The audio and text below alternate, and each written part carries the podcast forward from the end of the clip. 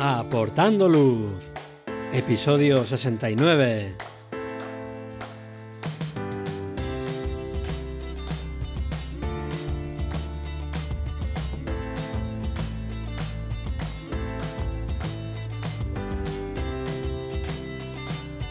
Hola, ¿qué tal? Bienvenidos a este nuevo episodio de Aportando Luz, el podcast en el que hablamos de fotografía nocturna, su técnica, consejos y equipo.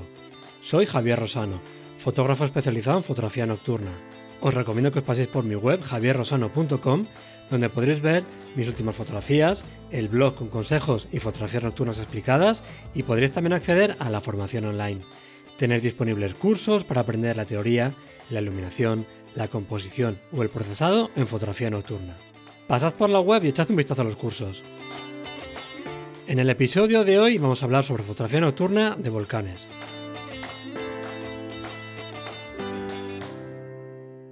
Pero, antes de ir con el tema de hoy, tengo que decirte que este episodio está de nuevo patrocinado por Vanguard y que en estas navidades vais a poder aprovecharos de descuentos en toda su web, desde en 10% en las novedades, 20% en los productos de catálogo y un 25% de descuento en unos productos seleccionados. Si vais a hacer un regalo a un fotógrafo o algo también muy habitual, vais a haceros un autorregalo, aprovechad estos descuentos para haceros con los nuevos accesorios para trípodes, el rótulas de bola de doble eje y lo último también en trípodes y mochilas fotográficas, como ya hemos ido viendo durante varios episodios del podcast y en las notas del programa tenéis además el enlace a la web y un código para que os beneficiéis de un descuento extra de un 10%, es decir, de un descuento total que va a ir entre el 20% y el 35% si utilizáis ese cupón. Así que ya sabéis, aprovechad estos descuentos para haceros con productos de alta calidad al mejor precio posible.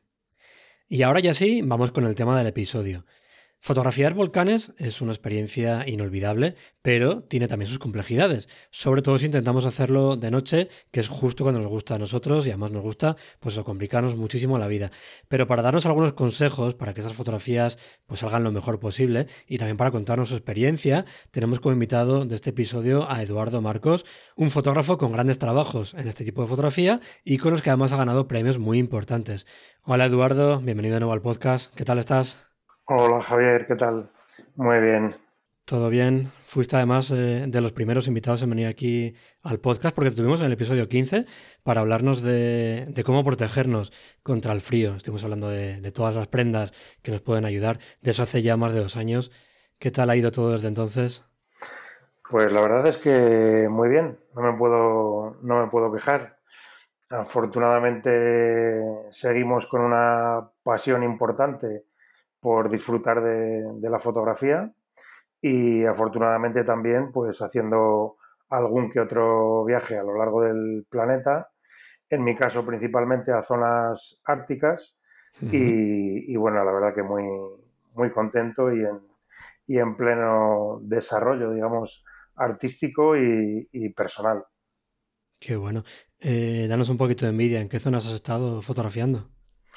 Bueno, pues eh, últimamente mm, principalmente Lofoten, Islandia y bueno, luego a, nivel ya personal o vacacional, digamos, en Croacia y, nada, y últimamente pendiente de, algunos viajes más más allá de las fronteras europeas. Muy bien. Y mm, en todo ese tiempo has fotografiado eh, el volcán Tajo Gaite en La Palma, eh, conoció inicialmente como Cumbre Vieja y también volcanes en Islandia, de los que ahí sí que no me atrevo a pronunciar los nombres. No sé si me dejo alguno más. ¿Has hecho alguno más? No, en principio estos dos y, además han sido los dos en el año 2021. En concreto, bueno, pues en el 19 de marzo, que es cuando se produjo la primera erupción en el volcán Fagradas Fajal de Islandia, y eh, yo fui aproximadamente en el mes de mayo, más o menos, porque recordemos que fue una erupción bastante larga, de unos meses, y posteriormente, curiosamente también, un, 19 de septiembre, creo recordar, entró en erupción el mismo año el volcán de, el volcán de La Palma, que duró algo menos, duró unos 85 días aproximadamente, y, afortunadamente he podido estar en los dos volcanes y tener dos experiencias bien distintas porque cada uno de ellos tenía sus, sus particularidades. Y desde un punto de vista personal, sin entrar en el tema fotográfico todavía, ¿qué tal es esa experiencia de, poder ver y fotografiar también, estar en ese sitio, eh, de, pues eso, con un volcán en erupción? Bueno, pues yo creo que es una de las experiencias más eh, fuertes en todos los sentidos que he vivido, ¿no? Primero porque, bueno, pues visualizar un volcán, sentirlo cerca, eh, escucharlo, em, te transmite unas sensaciones, eh, primero de fragilidad, porque estás en una zona en la que la tierra está rugiendo, la tierra está hablando, y, la verdad que uno se siente, eh, por un lado, muy afortunado de estar ahí y poderlo contemplar, y por otro lado un poco acojonado también, ¿por qué no? Porque, bueno, pues a pesar de que todo está muy controlado y monitorizado, nunca sabes lo que, lo que puede pasar, ¿no? Pero yo creo que, es una experiencia única y sin duda es una, es una experiencia también que engancha. ¿Qué quiero decir con esto? Que, que, en esta última erupción, en una fisura que ha habido hace unos pocos meses en Islandia, pues lo, primero que se te pasa por la cabeza cada vez que ves una, imagen es eh, intentar volver eh, allí y ver qué está pasando de nuevo, intentar fotografiarlo, intentar, eh, bueno, pues poner toda tu experiencia para evitar todos los errores de los que has aprendido en experiencias previas y únicas y que por primera vez has vivido. Y desde luego que, bueno, pues, mm, pues eso te marca eh, de cara a que en un futuro pues tengas ideas más claras a la hora de ir a fotografiar un volcán. Ese gusanillo, esa sensación de querer volver otra vez con otra erupción nueva, ¿es similar al de las auroras o es incluso de mayor intensidad? Sí, yo diría que esto es un KP10. esto es muy fuerte, es muy fuerte porque porque las, sensaciones son diferentes. Digamos que una, aurora se queda en algo visual mm, muy sorprendente. Eh, no deja de ser pues un, fenómeno de la naturaleza increíble y que siempre te gusta y que cada vez es diferente. Y con esto pasa lo mismo, pero percibes otras sensaciones. Estás percibiendo sonido, estás percibiendo cambios de luz, estás eh, viviendo unos momentos completamente diferentes. Y sinceramente creo que es, que, es una experiencia para mí de las más, de las más satisfactorias que, he podido vivir. qué bueno. Em, como comentaba antes en la introducción, tú has sido ganador de varios premios, categoría de paisajes naturales del certamen internacional de Memorial María Luisa, mención de honor también en el Monfoto, medallas en los Pano Awards. Em, ¿Qué tienen estas imágenes de volcanes que resultan siempre tan llamativas y en tu caso más concreto, como estaba comentando, que te ha dado pues, tantas alegrías en los concursos? Bueno, pues en concreto, la verdad que el año, el año en curso ha sido muy fructífero y específicamente con, una fotografía del, volcán. Yo creo que eh, tienen tanto impacto visual que, claro, es, algo muy llamativo y si consigues ofrecer una perspectiva completamente diferente a lo habitual, pues aún es más llamativo, ¿no? Y es lo que me ha pasado con esta, con esta fotografía que muchos conoceréis. Y bueno, pues es una panorámica vertical eh, hecha con el, con el dron. Son cinco fotografías horizontales en HDR, en un HDR de tres fotos cada uno. O sea, es una composición de, de 15 fotografías. ¿Qué sucede? Pues eh, en este caso, em, digamos que la hora en la que está hecha la fotografía, además tuvimos un atardecer absolutamente salvaje. Eh, el cielo estaba completamente rojo. Tuve que esperar, eh, disparé muchísimas fotografías, pero tuve que esperar bastante a que se produjera un momento en el que el equilibrio de la luz fuera suficiente para salvar la fotografía. Estamos hablando de que hay unos contrastes de luz tremendos. Estás haciendo una fotografía, en este caso, a contraluz y, bueno, pues buscando una perspectiva eh, diferente. Eh, creo que fue un acierto también, o, que, creo que el jurado ha valorado eh, en esta fotografía que sea una fotografía de paisaje panorámica vertical, que en paisaje lo más habitual es que se premien siempre fotografías horizontales o panorámicas.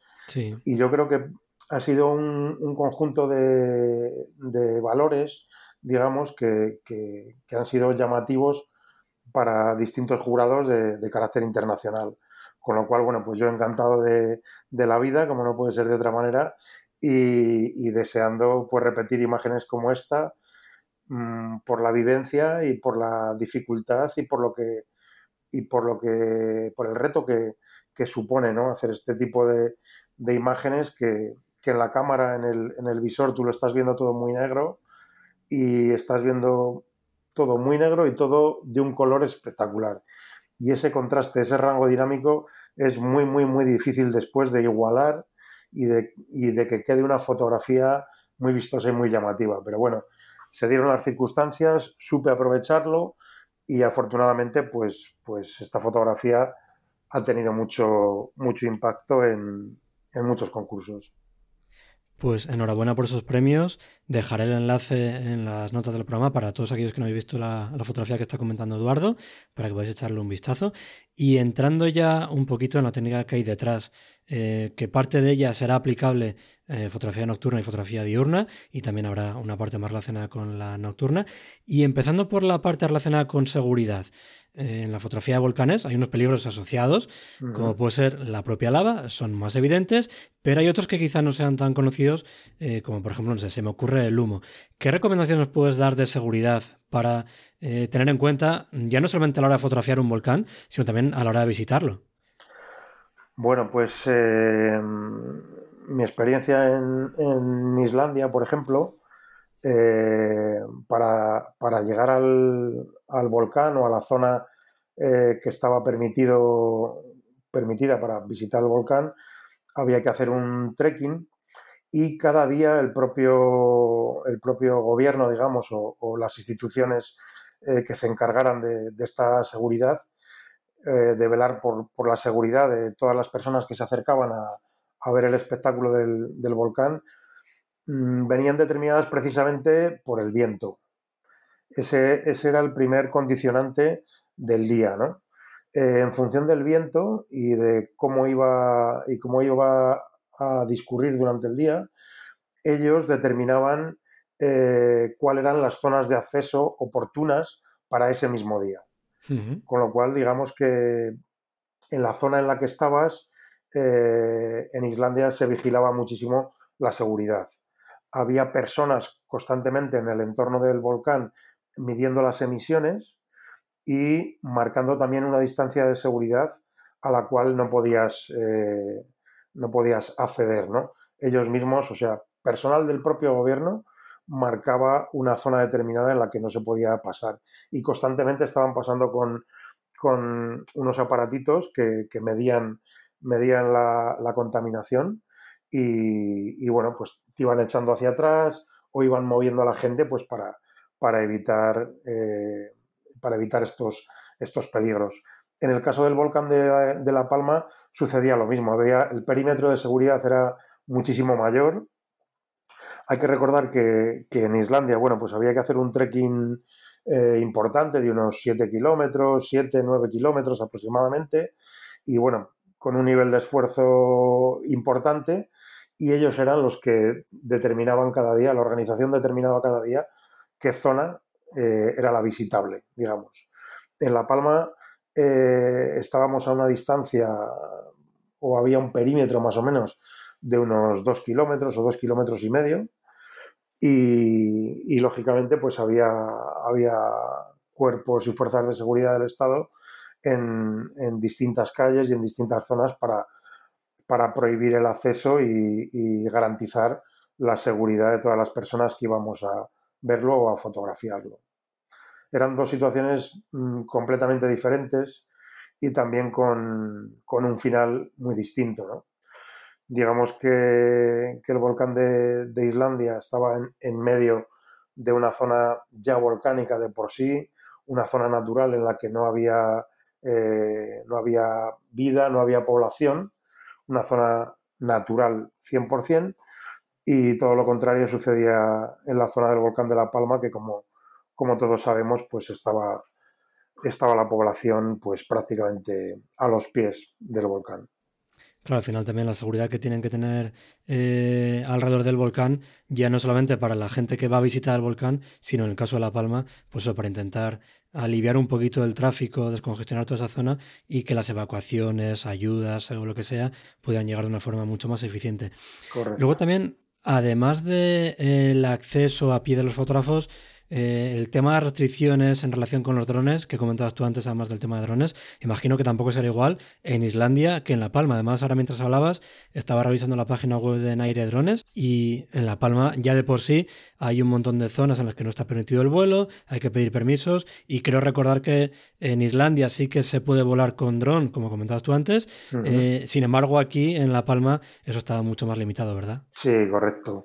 Vamos, de hecho yo a en, Islandia eh, se permitía el, uso de, drones sin ningún tipo de, restricción y en La Palma todo lo contrario. Yo de hecho no, me llevé ni el, ni el dron a La Palma porque aparte de que es un parque natural y, requería mm, muchísimos permisos, simplemente por una cuestión de responsabilidad y una cuestión de, de, la, de los vuelos de seguridad que, se estaban realizando, pues ni me, lo, ni me lo planteé. Sí que me hubiera gustado, por supuesto, desde el punto de vista artístico, como no, pero hay que ser consecuente y hay que ser responsable y hay que saber cuándo se puede o cuándo no se puede levantar el dron. Claro. Hace poquito además vi un vídeo que publicó Michael Semblon en su canal de YouTube en el que estaba fotografiando eh, el volcán de Islandia y acabó pues fotografiando el, el volcán con un dron y lo acabó derritiendo. Se acercó demasiado en alguna de las tomas y a la vuelta se dio cuenta que no serían las baterías o qué parte era del dron, que estaba pues, con el plástico derretido. Seguía funcionando, pero creo que prefirió al final cambiarlo. Creo que no fue ni el primero ni el único. ¿Verdad? Imagino que esa tentación es muy grande y venga que creo que me puedo acercar un poco más. Un poco se vieron muchísimas, muchísimas imágenes de, eh, de bueno, pues de, de gente muy atrevida o no solo muy atrevida, sino también gente muy preparada, que con drones FPV han grabado unas imágenes increíbles de, Islandia y que gracias a ello pues, pues, pues hemos podido disfrutar también de, hmm. imágenes como estas. Desde luego. Cualquier día acaba patrocinando los volcanes de JI porque seguro que cualquier volcán es un negocio para ellos porque sabe que alguno se va a calentar demasiado y que va a haber más pedidos. Desde luego. Y yendo ya a la parte eh, fotográfica de equipo, Em, vamos a empezar, si te parece, hablando de composiciones, porque yo creo que hay multitud de opciones, ¿no? Para componer con un volcán. Claro. Eh, en el caso de, Islandia, mm, en el viaje que estuvimos, lo visitamos la zona del volcán dos días. Eh, afortunadamente. Digo afortunadamente porque yo el primer día me quedé absolutamente eh, embobado eh, esa, esa, es la, esa, es la, palabra, y, y me quedé más eh, disfrutando, digamos, del, del, volcán y de la, de la experiencia, eh, me quedó, em, digamos, sin, sin, sin, recursos. No, no, no me permitía pensar qué tipo de fotografía quería en ese momento, ni lo que quería hacer, porque estaba viendo algo completamente desconocido, lo estaba viendo por primera vez y, bueno, pues las sensaciones, digamos, que podían con podían un poco con, mi capacidad fotográfica en ese, en ese momento. Bien es cierto que hacía malísimo el primer día que subimos, un viento, un viento terrorífico y, bueno, pues, pues empiezas ¿no? a, hacer tus primeras fotos, primero desde una distancia eh, bastante grande con el, con el tele, luego te vas acercando un poquito más y luego ya estás en una zona en Islandia que, afortunadamente no sé, podríamos estar entre 500 y 800 metros aproximadamente de, la boca del volcán. Y en ese momento en el que nosotros estuvimos, en mayo de, 2021, eh, el volcán estaba erupcionando de manera intermitente cada, cada cinco minutos, cada siete minutos, y claro, se, producían unas explosiones eh, y, y, eso echaba una cantidad de lava impresionante, ¿no? Con lo cual, digamos que durante las primeras horas estabas alucinado con, toda esa situación y luego ya ibas diciendo, bueno, pues, pues, pues voy a ver qué tipo de fotos puedo, puedo, ir, puedo ir haciendo. Pero evidentemente desde yo ese primer día me subí el 24-105 y el 100-400 de Canon y con los dos objetivos fue más que suficiente pues para hacer eh, fotos más abiertas, para hacer alguna panorámica y para hacer mm, primeros detalles solo del cráter, digamos, o, de, la, de, la, zona de la zona volcánica, ¿no? ya jugando con, con, distintas, con distintas focales. Y el primer día subí el dron, pero estaba tan acojonado y tenía tanto miedo de que cayera ahí que, que bueno, no hice, no hice grandes cosas, ¿no? pero sí me permitió hacer una exploración importante de lo que había, de lo que se podía hacer, de hasta cuánto me podía acercar. Bueno, pues una primera toma de contacto que, me sirvió para el segundo día pues hacer cosas mucho más productivas como, como, esta foto ganadora, como otras panorámicas que tengo y otro tipo de, fotos de, todo el campo de, lava, mucho más panorámicas y, esa fue un poco la, experiencia en, Islandia. En La Palma, pues prácticamente todas las fotografías están hechas con, tele porque estabas a dos kilómetros eh, aproximadamente de, de, la zona o del cráter del volcán, digamos, en línea recta, ¿vale?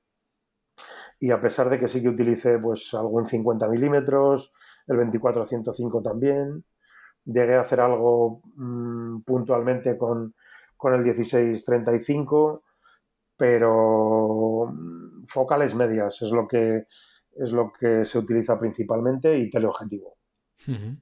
Genial, pues yo creo que con eso es suficiente. Además, lo que decías tú, em, según cómo está la situación, pero te permite en general jugar con planos de pues más abiertos, en el que sacas el cono volcánico con su contexto, un poquito más cerrados, eh, con ese cono ocupando mucho más espacio, y también fotografías de detalle de la lava.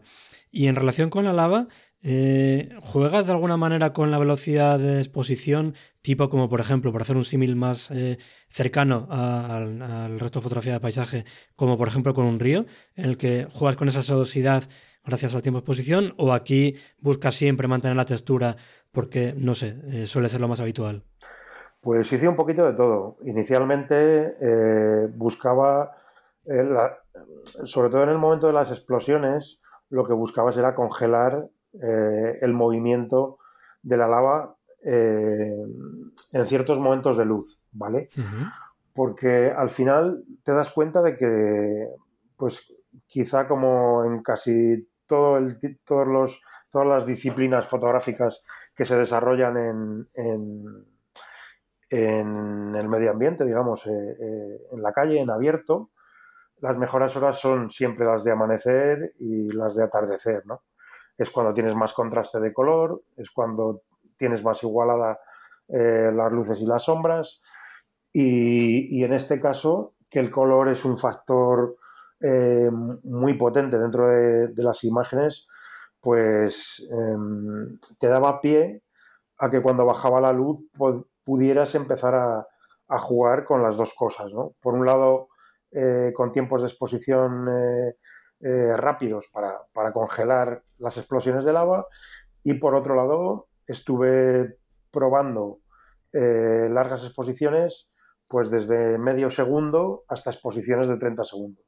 Entonces ahí sucedían varias cosas. Eh, mm, en exposiciones de 30 segundos, que tengo alguna que me encanta, todo queda completamente sedoso, no sedoso, sino absolutamente difuminado y claro, el, humo y la dirección del humo que lleva marca una línea blanca eh, la lava eh, te está marcando un difuminado naranja, tienes un cielo en oro azul y por otro lado tienes el movimiento de, tienes el movimiento de, lava similar al movimiento de un río.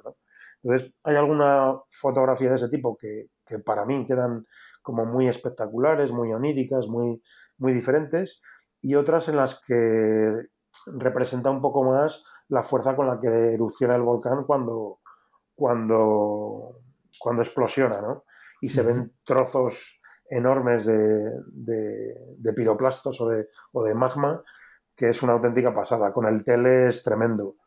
Sucede una cuestión muy negativa también, que es el propio calor que emana del volcán, que, que desenfoca mm, de una manera brutal, ¿no? Y conseguir imágenes nítidas es dificilísimo. Ahí se depende mucho de la dirección del viento.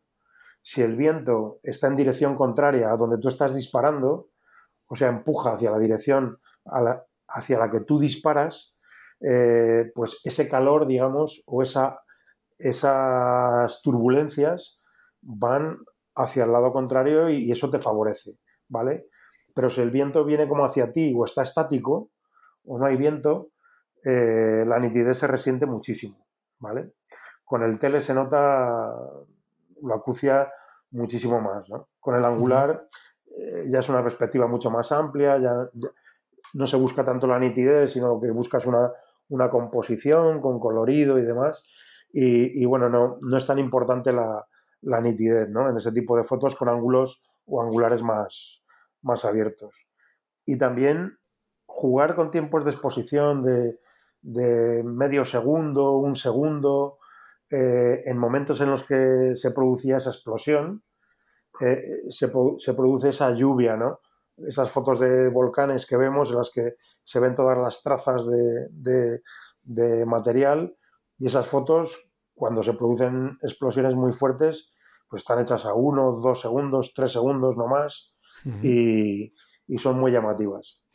Perfecto. Tenía apuntado comentar ahora eh, problemas que nos podemos encontrar a la hora de fotografiar volcanes. Uno era justo ese que comentabas del tema de turbulencias, similar también a los espejismos, ¿no? Cuando estás en una zona muy calurosa en verano, que ves cómo ese aire caliente va subiendo y que te puede afectar a la nitidez. Y luego el otro que también tenía apuntado es el tema del humo.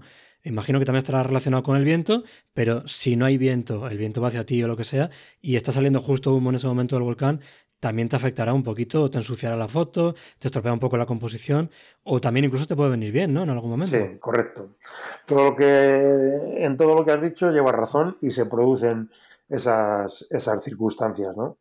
Eh, recuerdo en el volcán de, de, Islandia que tuvimos un atardecer tremendo, hacía un viento muy fuerte, un viento de, de los de Islandia de verdad, que para levantar el dron ya, bueno, pues tenías cierto miedo, pero yo el miedo le pasé el primer día, el segundo día dije, bueno, pues si hay que morir, morimos aquí, ¿no? y, ya está. Pero, pero ese, el viento que había en ese momento, el humo que emanaba del, del volcán y un atardecer mm, con un color terrible, pues favoreció bastante muchas de esas, de esas fotografías. Sin embargo, en momentos de día, eh, a lo largo del día, pues sí que es cierto que, al final ves una nube blanca o azulada por, el, azufre y bueno, pues mm, compositivamente te puede, eh, te puede pisar o, restar importancia. ¿no? Eh, si tienes margen de movimiento y, esperas, pues, pues siempre tienes que buscar ese, ese, momento donde menos estorbes a nube, ¿no? Si puedes bajar, puedes subir, eh, si te puedes colocar, pues siempre puedes evitarlo un poquito, pero, pero dependes, normalmente en estos sitios mm, no tienes mucho margen de, de maniobra porque, porque las cosas se están produciendo ahí en ese momento y dependes pues de, del clima, del viento, de un poco de fortuna a veces de, de pillar un atardecer en condiciones y luego pues tu pericia y tu experiencia como fotógrafo pues también ayudan. Desde luego. Muy bien. Y mm, comentabas tú antes el tema del rango dinámico, ¿no? Que estás fotografiando una lava que es una fuente muy intensa de luz, encima un entorno muy oscuro por culpa de esa roca ya solidificada. Y si nos vamos a la noche, imagino que todo se complica todavía más. Em, ¿Se puede hacer una fotografía nocturna de un volcán eh, en una sola exposición sacando estrellas, la Vía Láctea? ¿O es todo tan complejo por tema de eh, el rango dinámico de la luz súper intensa de la lava, eh, la oscuridad que hay en el suelo?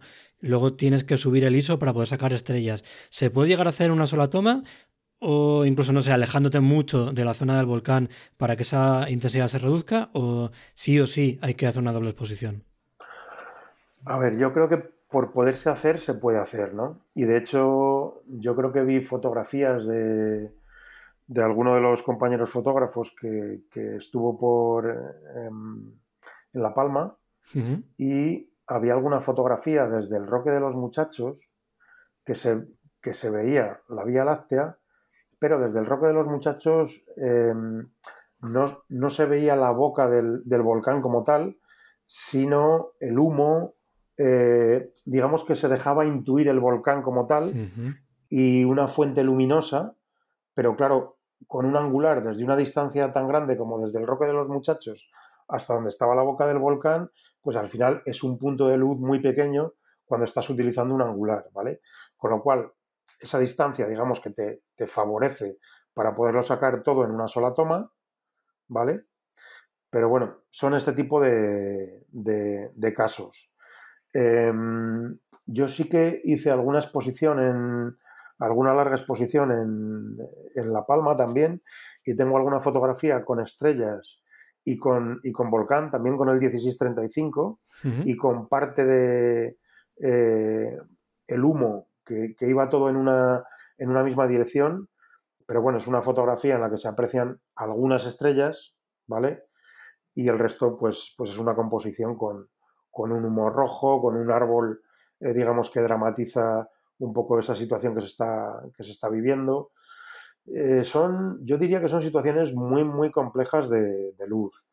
Em, luego tengo otras, otras fotografías también en hora azul en las que el volcán estaba tranquilo, o sea, no estaba erupcionando, y estuve probando largas exposiciones de 30 segundos y de un minuto, en las que, bueno, no me importaba que salieran unos, eh, unos trazos de, estrellas, es más, era lo que quería, y en alguna de ellas sí que tuve la suerte de que no estaba erupcionando en el volcán y erupcionó durante 2-3 segundos que era lo suficiente para que no te quemara la exposición. Entonces, claro, todo ese tipo de cosas te vas dando, te vas dando cuenta a medida de, de, lo que estás probando en ese momento, ¿no?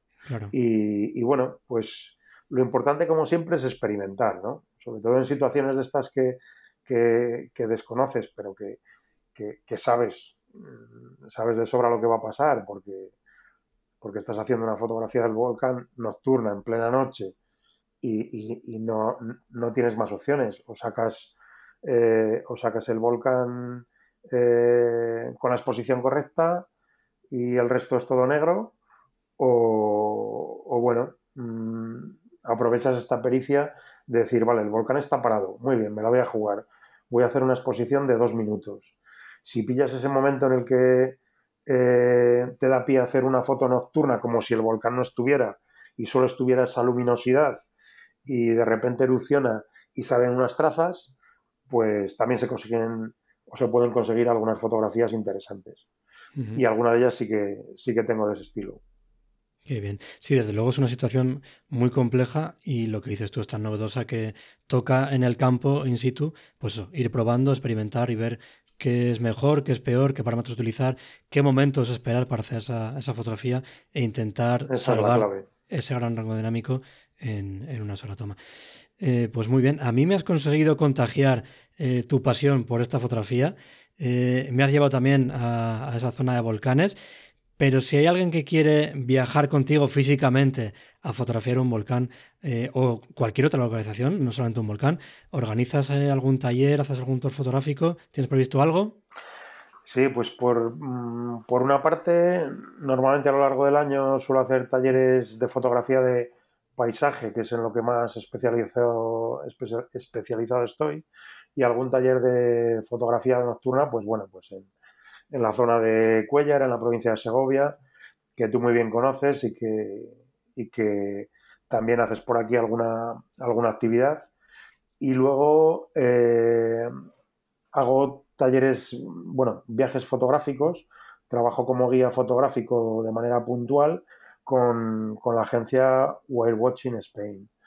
Entonces, en, en, la página, en mi página web se pueden, se tiene acceso a los, a los viajes que, que en estos momentos tengo, tengo en cartera, digamos, tengo preparados. En concreto para el año 2023, pues en febrero tengo Lofoten, en marzo tengo Laponia sueca, en octubre tengo em, Eslovenia y en diciembre creo que tengo Nueva Zelanda. Con lo cual, bueno, pues yo creo que es un plato, un aperitivo importante para el año 2023 y, bueno, y si salta algún volcán por ahí, pues habrá que estar a la expectativa porque saldremos chutando. genial. Pues ya sabéis, echad un vistazo a su página web, que ¿cuál es Eduardo? Recuérdanos. eduardomarcos.es. Y si la gente quiere seguirte, ver tus trabajos en redes sociales, ¿por dónde estás y cuál es tu usuario?